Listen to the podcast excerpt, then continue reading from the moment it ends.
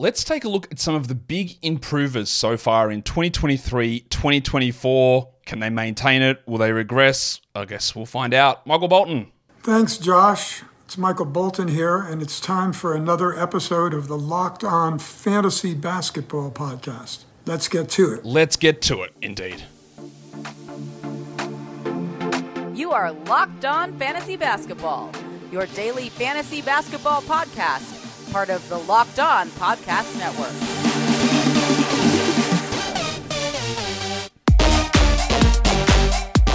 Hello, and welcome to the Locked On Fantasy Basketball Podcast brought to you by Basketball Monster. My name is Josh Lloyd, and playing with dolls is cool.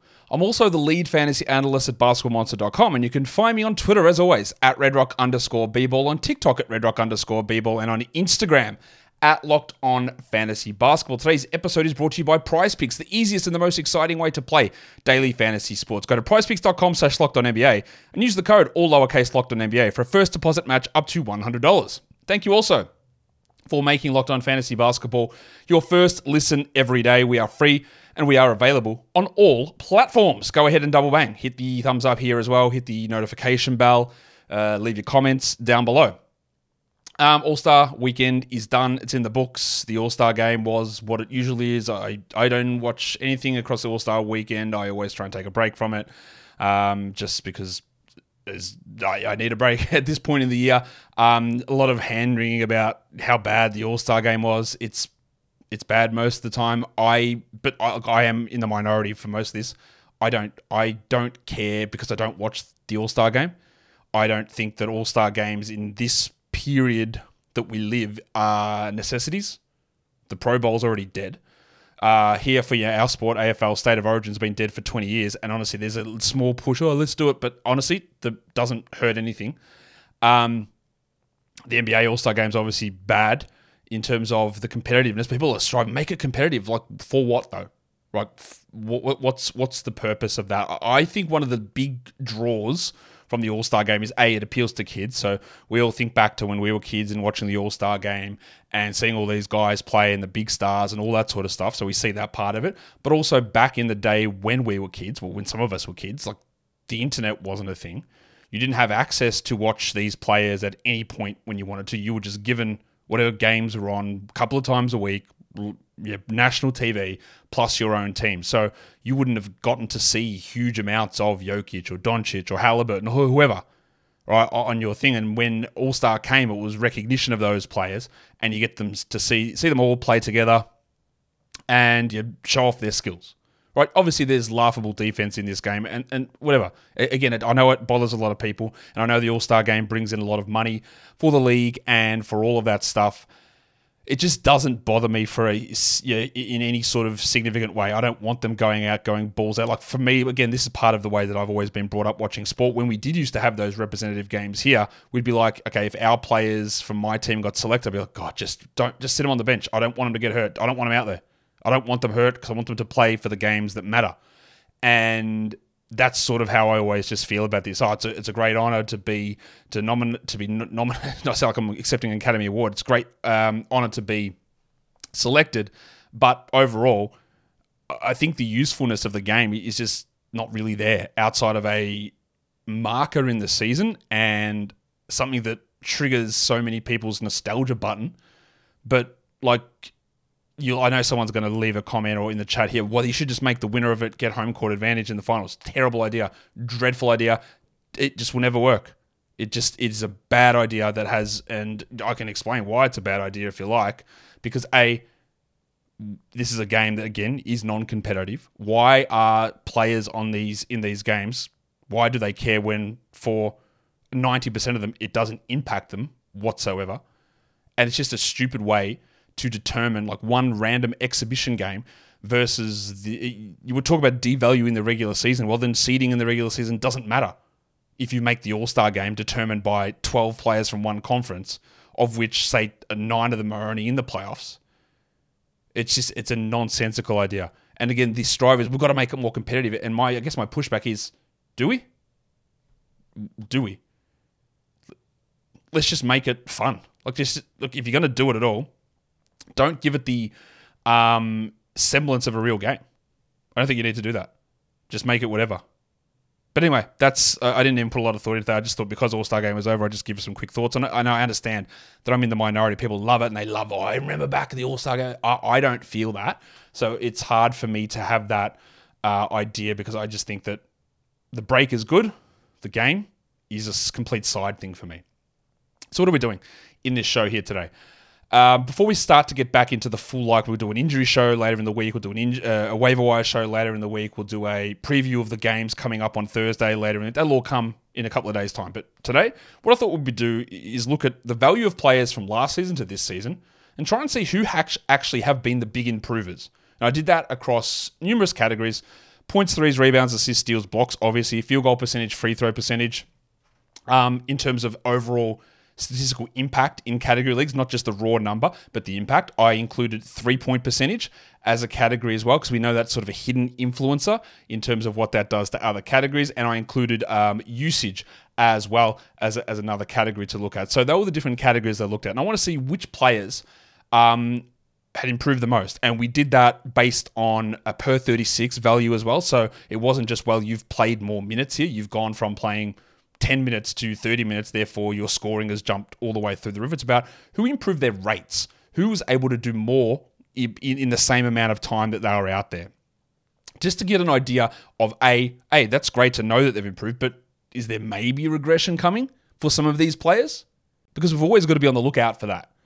And what I wanted to do is I wanted I used this to, to say who were the guys who had the biggest improvements, but I wanted to make it. I took the top 250 players in category rankings for this season, and I compared their value to last season. Obviously, deleted guys like random, like one game legends like Keon Johnson or, or all the rookies, and took all of those guys out.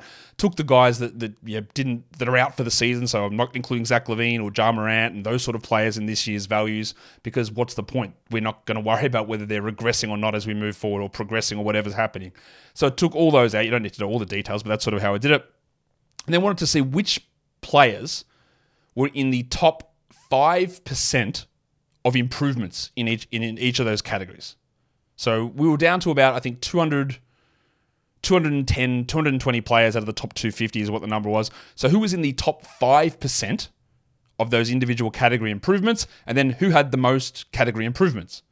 So after all those categories that I just told you, the standard eight categories plus three point percentage and usage, so we did 10 different categories, there was one player who had um, four category improvements. That was the leader, the most improved player for fantasy this season was one guy who had four individual statistical categories that jumped that were in the top 5% of improvement rates and I'm going to let you have a think about who you think that might be. Today's episode is brought to you by Prize Picks. Prize Picks is America's number one fantasy sports app with over 3 million members. It is the easiest and the most exciting way to play daily fantasy sports as well. It is just you against the numbers. You pick more than or less than between two to six players' stat projections and you watch the winnings roll in. It is, of course, demon time on prize picks.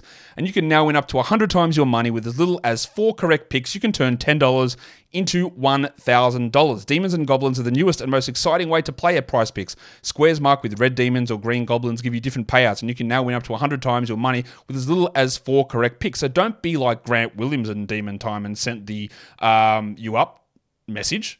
Go and go to prize picks and see what you can do to turn your money into more money. So go across to prizepicks.com slash locked on NBA and use the code locked on NBA for a first deposit match up to $100. That is prizepicks.com slash locked on NBA. The code is locked on NBA for a first deposit match up to $100. Prize picks, pick more, pick less. It is that easy. Look, this isn't a, a sort of show that I've really done before uh, mid season, and some of the methodology maybe like, we can narrow that down. But uh, again, a general rule top 250 players took out the guys who weren't playing rest of season, who didn't play last season, who were either ridiculously low minutes this season or ridiculously low last season to try and get an idea there. And then we looked at the top 5% of improvers across those 10 different categories. Have you figured out who the number one guy is? Who was able to improve in four of those 10 categories or be in the top 5% of improvers in four categories, I'm not going to uh, keep you wondering anymore. It is your mate, Scottie Barnes. Barnesy was able to improve in four separate categories his points, He went up 4.7 points per 36 minutes. It's a big jump, man.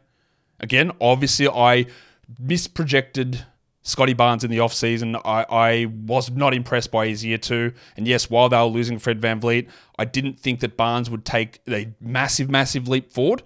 Um, and th- that leap forward sort of been muted, I guess, a little bit, but he's improved in a few different other areas, which have really helped. His uh, usage has gone up five percentage points. I think I had him projected about three and a half percentage points, so he's bumped up there. So he's gone more usage. He's taken on more load, giggity. His three pointers made has gone up. He's making an extra one three per 36 minutes, or 0.97 actually, 0.98 per 36 minutes. That's a huge jump. Obviously, his percentages have risen. He's like his three point percentage is up seven percentage points. His um, field goal percentage is up 1.7 percentage points. His free throws are up only 0.64, so it's about the same. But he's been able to increase scoring. He's been able to increase usage by five percentage points. He's been able to increase his block rate as well by 0.6, 0.67 per 36. And again, one of the major things that we often see with players is once your offensive role increases, your defensive statistical contribution in steals and blocks usually drops off. So Barnes sort of blocked that trend. He took his scoring up, he took his usage up, his three point shooting went up, and he was able to do more shot blocking, up by 0.67 per 36. So I say all this to say it's been great from Barnes. Is there anything there that screams to us regression? I guess is the question. Is there anything we look at there and go, well, you know, he, he basically improved across the board. His rebounds per 36 up, his assists per 36 are up, field goal percentage, free throw percentage, um, that was all all up as well. His uh, three point yeah, three point percentage I said already was up. His uh, usage is up. His true shooting is up. His I'm going to look at his field goal percentage impact. The only thing that went down is his free throw percentage impact. So he's actually a little bit more of a negative there. Even though his percentage went up, the volume increased enough and the overall league average improved enough that he's now more of a negative in free throw percentage than he was. So he's improved right across the board. So is there any room here for worry about what might decrease? The blocks is always one where you got to worry a little bit about volatility and with Olynyk and Poeltl both there, and if Olynyk plays more powerful, that will impact Barnes. Um, the shooting, we're still, I'm still not 100 percent that Barnes is going to be as good of a shooter as he's been, so maybe that regresses. But he's been like obviously strong across the board, and I think he's going to hover very comfortably in the top 50, probably in the top 30, top 40 zone. And his minutes, he hasn't really changed his playing time, which is also interesting. I thought maybe he'd play more, and he did early on the season, but he's only playing 0.39 minutes extra per game this season. So he's the number one improver. Next, we had a bunch of players who had, he, he jumped up four categories. We had a bunch of seven other players who jumped up to be in the top five percentage improvers in three different categories. And interestingly, the next guy we're going to talk about is the guy that finished second in Rookie of the Year to Scottie Barnes, and it's Evan Mobley. Now, Mobley is a really interesting case because obviously he had the knee injury, which cost him a lot of time to begin this season, but he's been able to improve a lot. His rebound numbers are up 2.3 rebounds per 36. And that's while playing alongside Jarrett Allen for a lot of the season. Now, some of that is Allen having some limited minutes early in the year, I guess, but Mobley's still doing a lot more rebounding, and they are really sort of working to split these guys up even more than usual. Probably the biggest key here is that Evan Mobley now is hitting threes. He's still not taking a huge amount, but his three pointers made per 36 are up 0.09. It's a small amount, but he's 20% better. He's 41% from three versus 21% from three last season. That's obviously a really significant difference. Really significant. Now, part of the issue that his three point attempt rate hasn't actually improved we need to see that start to improve. And it has over the last like 10 games. He's jumped that up, yeah, pretty significantly. And we'll see whether that holds.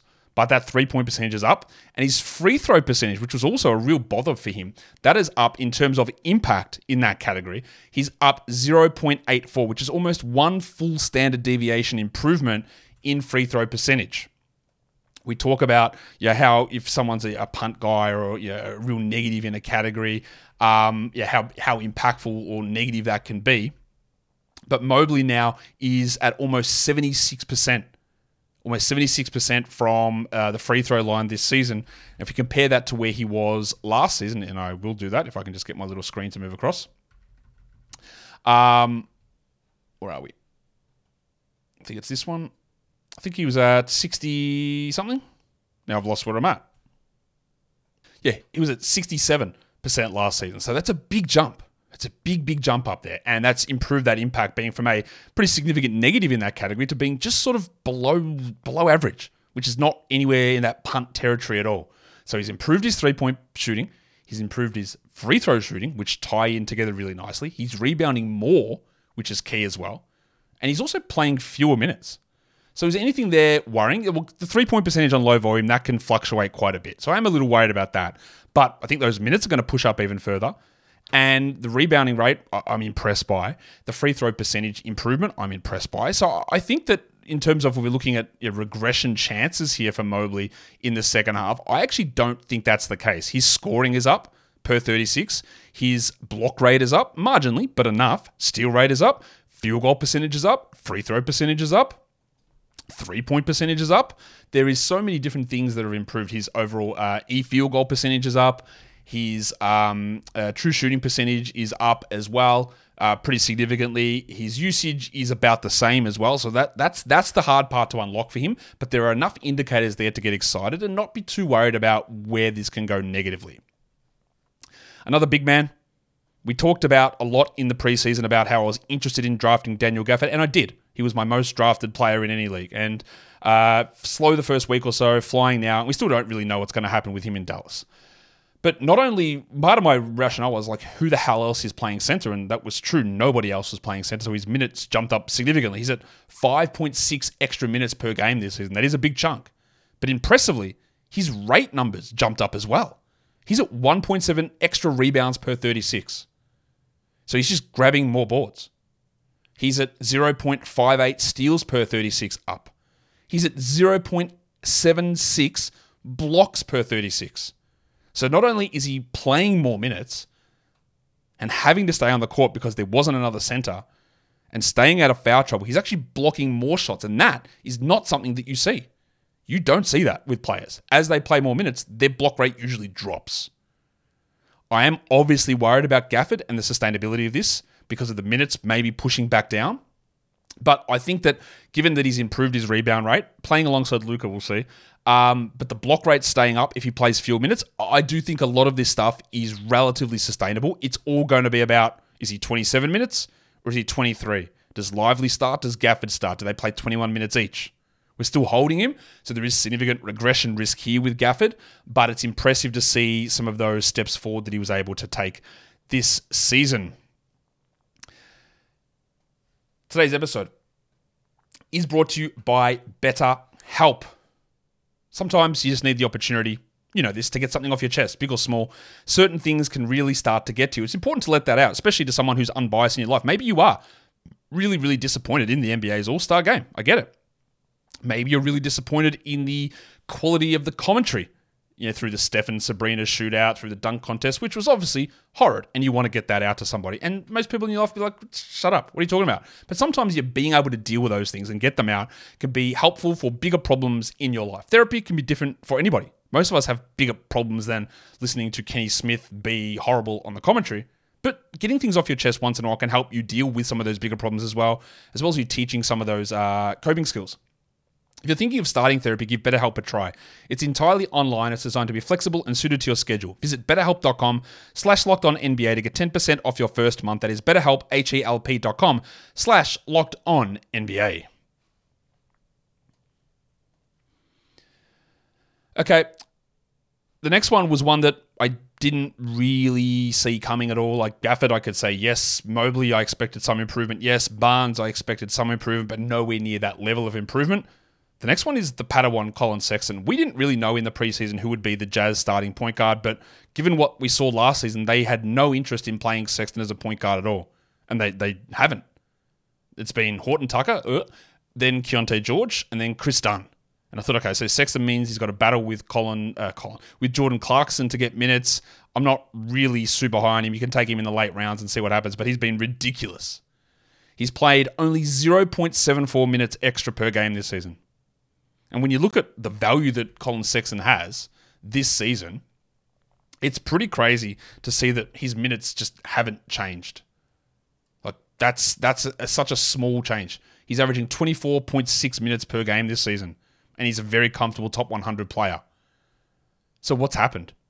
Well, he's just scoring at an insane rate. 4.6 points per 36 minutes he's up. His assist rate for a guy that I've criticized a lot in the past for having very much a lack of vision. He stepped up. Now, one of those things I guess when we look at projections and do this next season is you look at the, one of the big questions we had on the Jazz was like, bro, who's going to pass on this team? Can anyone pass? And someone has to step up, usually in that sort of a role. And Olynyk did a bit more of that. Markkanen doesn't really do much of that.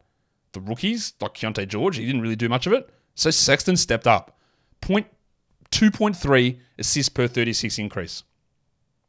And his free throw impact is up almost a full standard deviation as well because of volume, plus 774. Is there anything there that makes me go, I'm a little worried about regression on this stuff? Maybe the assists, maybe. But I, I, can also see the minutes rising even further if Jordan Clarkson gets an injury later on, and we get to see a full Sexton, um, Sexton George combo for more minutes. I think the scoring could actually improve because I think Markkanen will suffer some injuries at some point this season. And the free throw impact, I don't know. He's always been a really good free throw shooter, and he's improved a ton this season. So I think most of this improvement from Sexton is real, and I don't look at anything as a gigantic red flag that's going to regress. Speaking of red flags that are going to regress, Deni Avdija. Deni was completely mid for three seasons. New coach is well, new coach now, Brian Keefe, new front office. He's a restricted free agent coming up he hasn't played that many more minutes, plus 1.6 extra minutes. Now, last season I was very critical of the Wizards because they were playing him behind Rui Hachimura, and I was very convinced that Deni was a better player than Rui. And then we had Tommy Sheppard coming out and saying, well, we had to trade away Rui so we could, because he was just blocking Deni. we had to give him more minutes. And my argument was always, you could have just given the minutes to Deni anyway. And then Rui left, and they didn't give the minutes to Deni anyway part of that is the Beal stuff um, and Beal being there and Deni sort of needing more of the ball in his hands. So he was in line that we thought, okay, will he start this season? He seems like a perfect fit in between Kuzma and Poole. And there was whispers that they'd be going with Kispert. And I thought that's ridiculous, but they did start him. His minutes have been all over the place. We know this. But he's been able to do some really impressive things this season year. But there are some real caution points here. He is averaging 5.2 points per 36 minutes more than he did last season. Now, there was always going to be an improvement in usage because of the the um, absence of Bradley Beal. That one, that's not hard to figure out. But he's not doing it through gigantic usage improvements. Three percent usage improvement. That's not a big, big difference. He's hitting almost 11 percentage points better on three. That's the concern. He's running at like, I think over the last two weeks, like 48% from three. He's at 41 for the season. He's always been a bad three point shooter. Now, can I believe that Deni is a 37% guy? Maybe 38? I can. Yep. 41? 45? No, I, I can't believe that. His field goal percentage impact for fantasy is also up over a full standard deviation because he's more volume and he's hitting the shots at an increased rate. His field goal percentage overall is up 2.2%. Uh, sorry, sorry, his field goal's up 8.4%, which is again a gigantic jump, and his threes up 10.8%. That is just such a large jump for a guy that never has profiled as a great shooter. Like he's f- almost four percentage points up on twos. I can say that's fair enough. Maybe that holds. It might not. Maybe it does. But when your points are so tied into that three point percentage and your field goal percentage value is tied into that as well, any sort of drop in that three point number is going to cause him to fall off pretty considerably. So he is someone that, yeah, we roster him now, but I, I do believe there's a pretty sizable fall coming here. His minutes are up one and a half, 1.6 per game. That's been wildly inconsistent as well through the season. That could continue to rise as the season goes on and they you know, remove guys from the rotation. One of the more wild ones, I think, this season is the play of the big ragu, Donte DiVincenzo. DiVincenzo played, you know, I thought he was a pretty interesting player in Milwaukee. He obviously hated being in Sacramento and hated the way the front office used him and, and, treated him and all that sort of stuff through his restricted free agency. He went to Golden State and sort of revived his career a little bit and was pretty solid there, but he has taken things to a new level. I was very worried about Donte heading to the Knicks in terms of this season because there weren't minutes there. We had Grimes, we had Brunson, you had Hart, you had Quickley, and you had DiVincenzo. And as I always said for Grimes and Quickley and DiVincenzo and Hart, there's not enough minutes for these guys to play enough to matter. And then the Knicks just cleared out a bunch. Grimes is obviously gone, Barrett's gone, Quickley's gone. Then injuries strike, and DiVincenzo's doing everything. But it's not all just about minutes, because actually, overall this season, he is averaging fewer minutes than he averaged last season. Yes, the more that that will continue, that will change as the season goes on. And he missed that last game with a hamstring. The expectation is he'll be fine first game after the All Star break, so we don't have to worry about that. That is the expectation that him and Hartenstein will be available to play that first game after the break. Randle and Anunoby not, but DiVincenzo and Hartenstein yes. Um, but he's playing yeah, fewer minutes overall. He played 26 minutes a night for the Warriors last season, averaged nine points a game with a usage of 15. On a team with Randle, on a team that did have Barrett, on a team with Brunson, he's got a usage of 21%. He's hitting one and a half extra threes per 36 minutes. He's averaging a whopping 6.8 points per 36 minutes more. His usage is up 5.57 percentage points while his minutes being down. And honestly, I'm not sure like what sort of stuff regresses. He's hitting 41% from three. He was at 40 last season. That's not a big deal. He's at 55 from two. He was at 53 last season. That's not a big deal either. His free throws are actually well down. He was at 82 and 84 the last two seasons. He's at 73 this season. That can actually improve. It's all about getting way more shots. Now, the problem is going to be is that Anunoby and Randle are all going to filter back in. And then DiVincenzo's minutes, which are already down from last season, and they're sitting at 25, but a lot of his value has come over the last month or so when he's a top 70, top 50 player. But as every day gets closer to the return of those players, the minutes will start to drop. And then you've got to really hope does he actually maintain 20% usage? I would suggest not, because over the last 14 games, he's averaging 34 minutes a night. And in that, as you can tell, the minutes way up is because players have been out. So he has taken his usage up to 24% during that time. So conversely, once those minutes start to drop again, that's because other higher usage players have returned. So that usage will go back. His overall season number, 20.8, I think it'll probably push back overall back to under 20. And therefore his threes will drop, usage drops, scoring drops, overall value drops.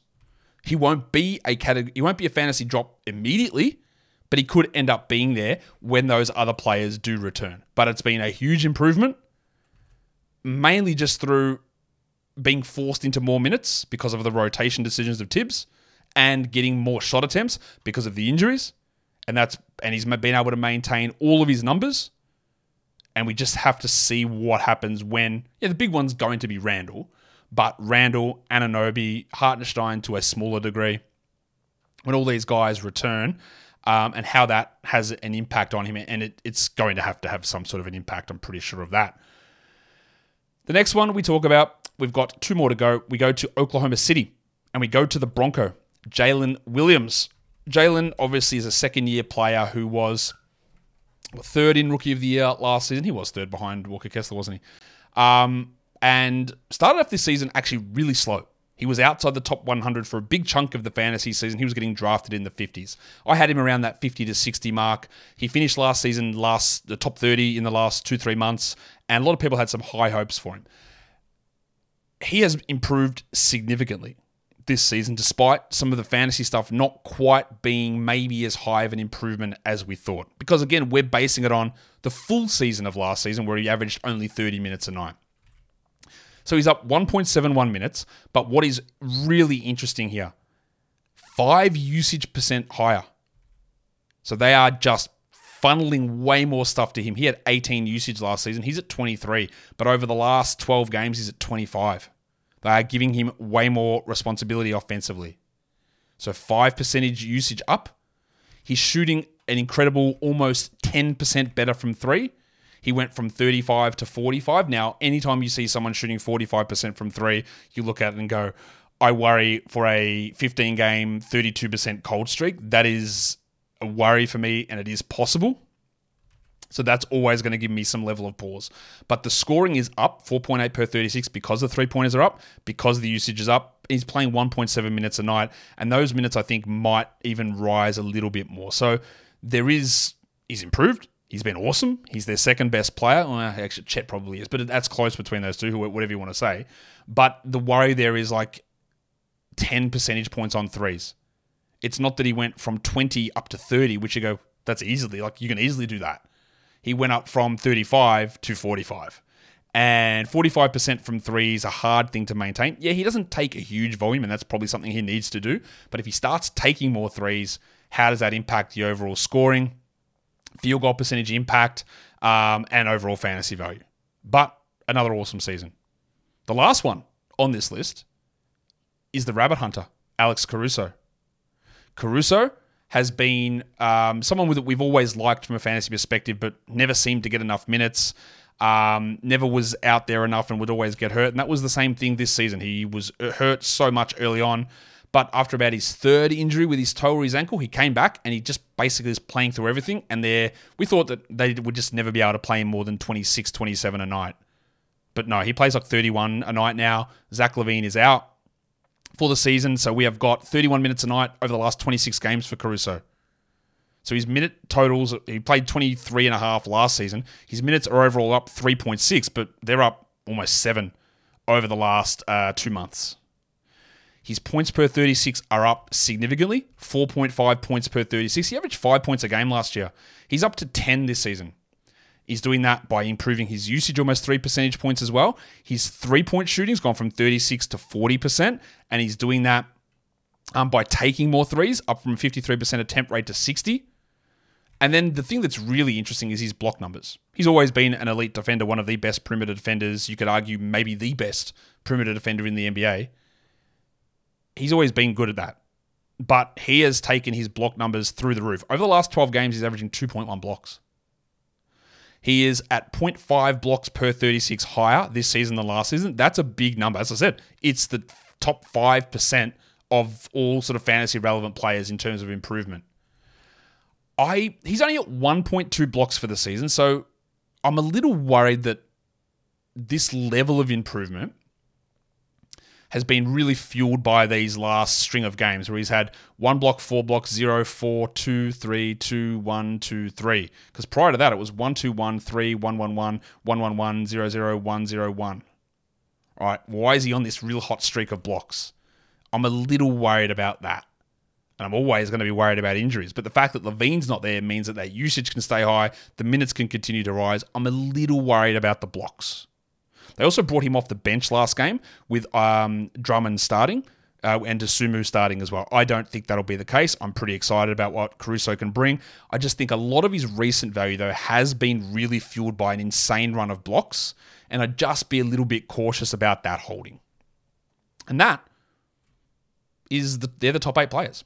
I'll quickly run through the list of who was after those guys in terms of your most categories improved in, or most categories in the top 5% of improvements. After Caruso is Dort, it's Jalen Smith, it's Shai, it's Doncic, it's LaMelo Ball, it's De'Aaron Fox, Alperen Sengun. Again, I don't think people should be surprised about really any of these. Um, after Sengun, it's Jalen Duren, Austin Reaves, Marcus Smart, interestingly, Caris LeVert, hmm, Corey Kispert, Joel Embiid, Coby White, Ayo Dosunmu, and actually Draymond Green. Just behind them, Trae Young, CJ McCollum. With just one category improved. But that's the next list of names. So some interesting names there. Again, just sort of, sort of something I think just to stimulate your thoughts about where we're at in the fantasy season. And I hope this gave you some value. Don't forget to be a double banger, which I'm sure you already are. That means you just download the audio or you listen to the audio, play it through. That's great and then you go and let the YouTube video play through. Just bump the numbers up. Let's pump them through. We're already at our most successful season ever, and I want to continue to grow and grow and grow. Let's start to challenge some of these fantasy football shows as well and get numbers bigger than them. Maybe? Probably not. Um, all right, guys, we are done here. Thank you so much for listening, everyone. See ya.